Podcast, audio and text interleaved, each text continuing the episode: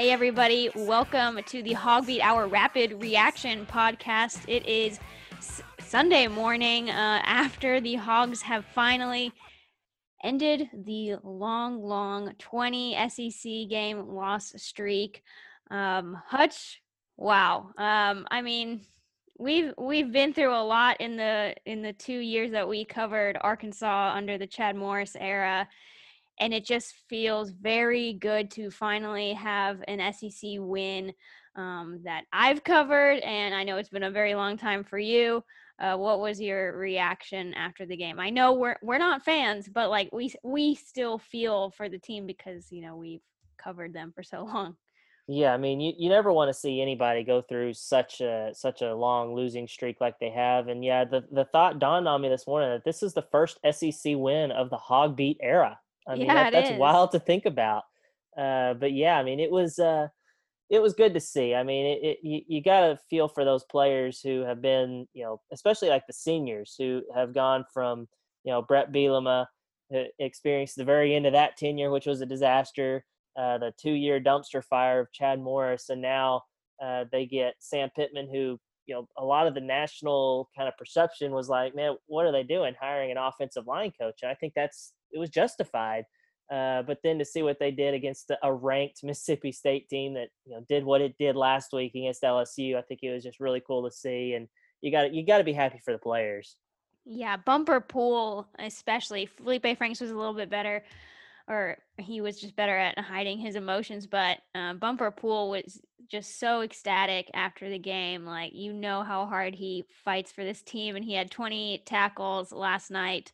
Um, and then Sam Pittman, um, he was very cool and collected in his post game. But then I, when you could see him just receiving the game ball from Hunter Yurachek and like their post game uh, locker room celebration, and it looked like he had definitely like teared up while he was getting the game ball, and that's just really nice to see. And the players in the locker room just went crazy, but not in like a, a club dub type of way. Just like they finally they've earned the right to celebrate in that ecstatic kind of way. It's not just a win over. I don't even remember who that win was over. Colorado, oh, State, Oh, Colorado not just State, a- yeah. a bad a bad Mountain West Colorado State team, and they celebrated like they just won the Super Bowl. Yeah, and they had like lost their starting quarterback as well at the beginning of the game. So, Yeah.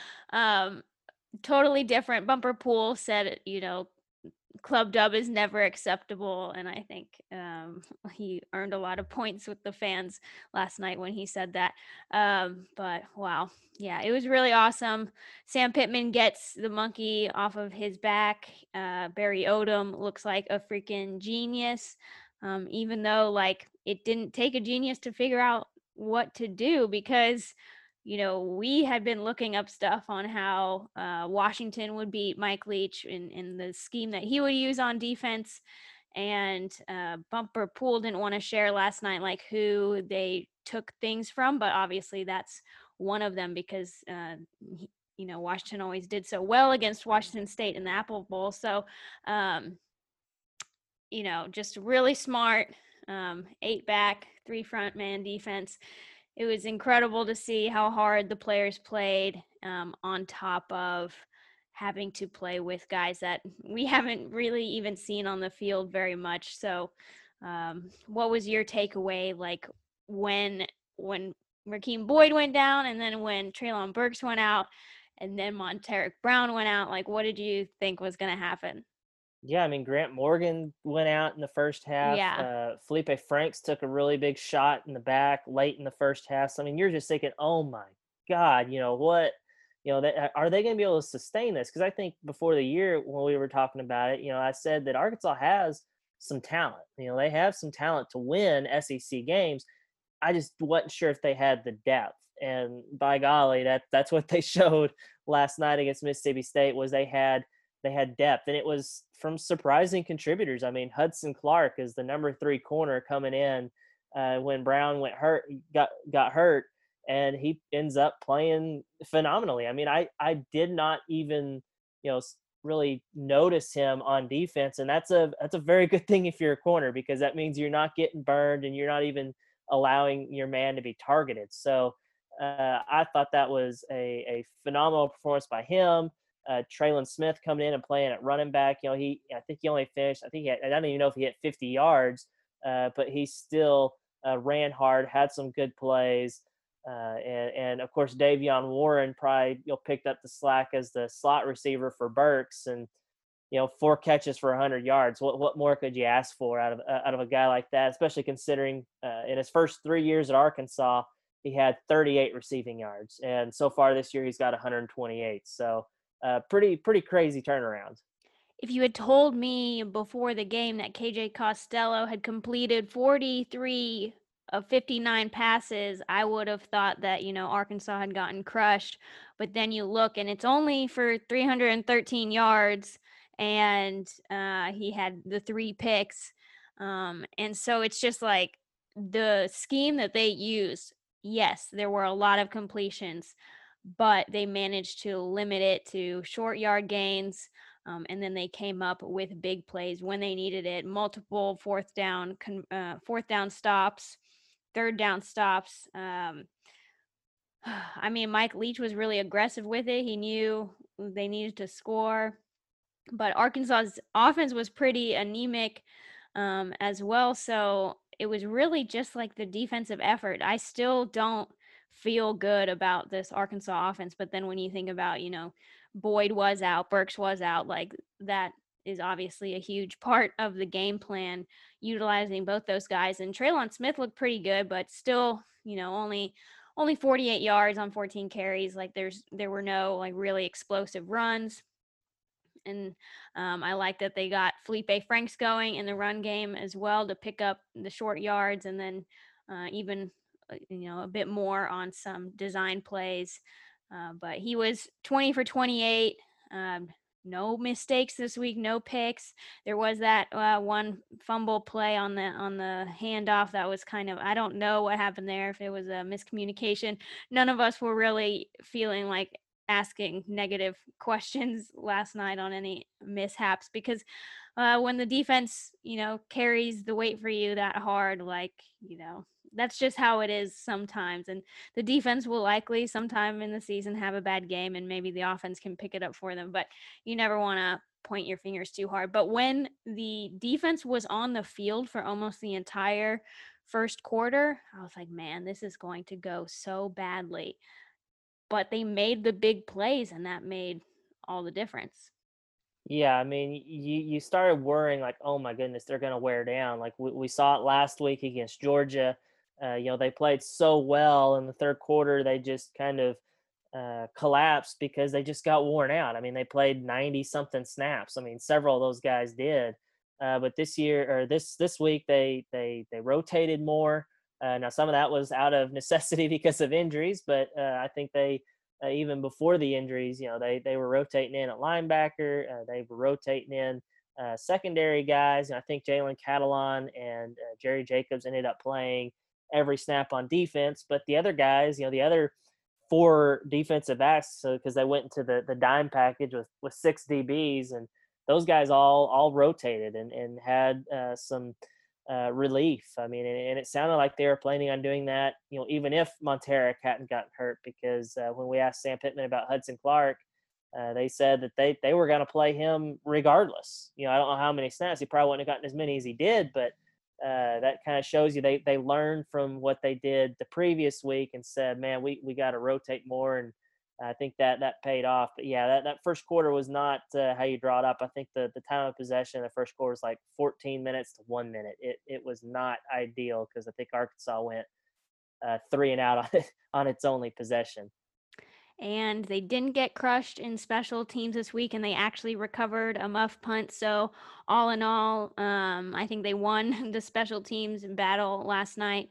Um, and you mentioned it already, but yeah, rotating in the defensive linemen, even though that even though it was depleted, you didn't have Dorian Gerald, you didn't have Julius Coates, you still had Soli, Williams, and Gregory, and those three guys have a really good number of snaps under their belt at this point. And so, even though like you know they're not the older veteran starters, they can still contribute some really good snaps. And if you're getting um, that much of a relief, um, then you know your your play from you know Jonathan Marshall, Isaiah Nichols, it all goes up. Um, I I know, I noticed too with with those defensive linemen, you know, they there there were obviously 2 defensive ends and 1 defensive tackle, but mhm. there were times where Xavier Kelly, who's a defensive tackle, was playing defensive end. And I think I even saw Isaiah Nichols maybe playing defensive end at one point. Uh, so they were just kind of, you know, those three spots seemed to be kind of somewhat at least interchangeable, and that allowed them to to get that rotation you're talking about. Yeah, and then the the linebackers just played with their hair on fire. Um, Pro Football Focus credited the defense with 18 missed tackles. If you look at that number, normally um, that's that's really not a great number, but they would just swarm to the ball. So yeah, like Bumper Pool might miss a tackle and the guy would make it one more yard, but then he'd get snuffed out. So like overall, really great coverage um, by these guys. Greg Brooks Jr. Um, you know, he struggled last year in the nickel. Teams would pick on him, but um, he he was right in the position to make the play on the pick six. And then Joe Foucha on both plays read the ball really well. He made a really athletic catch um, on the first one, I believe, and the second one was also really athletic, but more about like where he was positioned, and that's really good because Foucha in the past, you know, has been out of position eh, mostly on tackles, but like to to see him you know, read the defense and get in the right spot uh, was really great. Um, you know, I'm trying to think of, you know, these injuries. Some of them, Treylon Burks, uh, he might be out a couple weeks from what I've heard so far, but, you know, he's to get his knee looked at eh, from what I've heard. Um, Rakeem Boyd was in a boot after the game. Um, Dorian Gerald, not sure on his timeline. Julius Coates, I don't think him not playing was injury related, actually. So, not sure what his timeline will be. Montaric Brown was, I saw him celebrating in the locker room with his teammates in good spirits. So, hopefully, you know, nothing too bad. Um, Sam Pittman last night said that none of the injuries seem to be season ending. So, um, that's that's really good. They need all these guys. I know that they stepped up uh, tonight. I think after I did the math on offense and defense, 245 snaps from um, former walk-ons and current walk-ons. Um, Arkansas has a pretty strong walk-on program, but they kind of have had to because of the the numbers that they've lost over the past few years. Yeah, it that is an insanely high number. When I saw you tweet that out, I was like, "Holy crap, that's a that's a lot of snaps." I mean, obviously that includes, you know, a couple of guys like, you know, Tyson Morris on offense. You really don't think of him being a walk-on because he's played so much lately. Uh, but he was a, a former walk-on, and uh, same thing with with Grant Morgan on defense. You know, you think of him being as a scholarship guy because he has been for I think a couple of years now uh, but yeah, he's he's a former walk on and played significant snaps and played well. Uh, so that was that was very interesting. You know, you're right that Arkansas has a, a pretty good walk on program. Everyone remembers Brandon Burlsworth in the '90s. You know, the All American uh, offensive lineman, but uh, they they have had some pretty good ones uh, through the years. I, I, I tweeted about the the walk ons being on the field, and I saw where Kevin Richardson uh, a former walk-on who was awarded a scholarship at Arkansas uh, tweeted quote tweeted it and said hashtag walk on you. I don't know if that's something you necessarily want to be known for, but you definitely need to have a strong walk-on program because why not? You, have only got 85 scholarships. You, you, might as well have the other 30, 35 guys being, you know, quality football players. And, and it seems like Arkansas has, hit uh, some some pretty strong uh, strong players in that regard. Before we wrap up, I want to give you a chance to flex on some of your Hutch stats um, from last night. You just posted on Hogbeat some of the most interesting stats from last night's game. Um, hit me with uh, the the best ones. I think the the funniest and most ironic one was that had Arkansas lost last night to make it 21 straight uh, losses, SEC losses, that would have tied the uh, the most for a current SEC West team uh, obviously, they're behind Vandy and Sewanee, who was in the league in the 30s. Uh, but the the team they would have tied, which is still the number one longest losing streak in the West, is Mississippi State. Uh, so they they got to stay right there. Uh, you know, and I, I thought it was it was really interesting the the pick six by Greg Brooks. Arkansas had not had one of those since 2016 when Santos Ramirez had one against uh, Florida in an upset win. that was actually the last time Arkansas won an SEC game in Fayetteville. So uh, it had been 41 games. It was one of the seventh longest streak in FBS. Uh, that was a uh, really big play, obviously, and then also just statistically, uh, I've been I've been tracking that since uh, I think the beginning of last year because I reckon I knew it had been a while, and so I've been sitting on that stat for a while, and to finally be able to drop it first thing in the game, it was pretty pretty fun. It wasn't easy. It was stressful.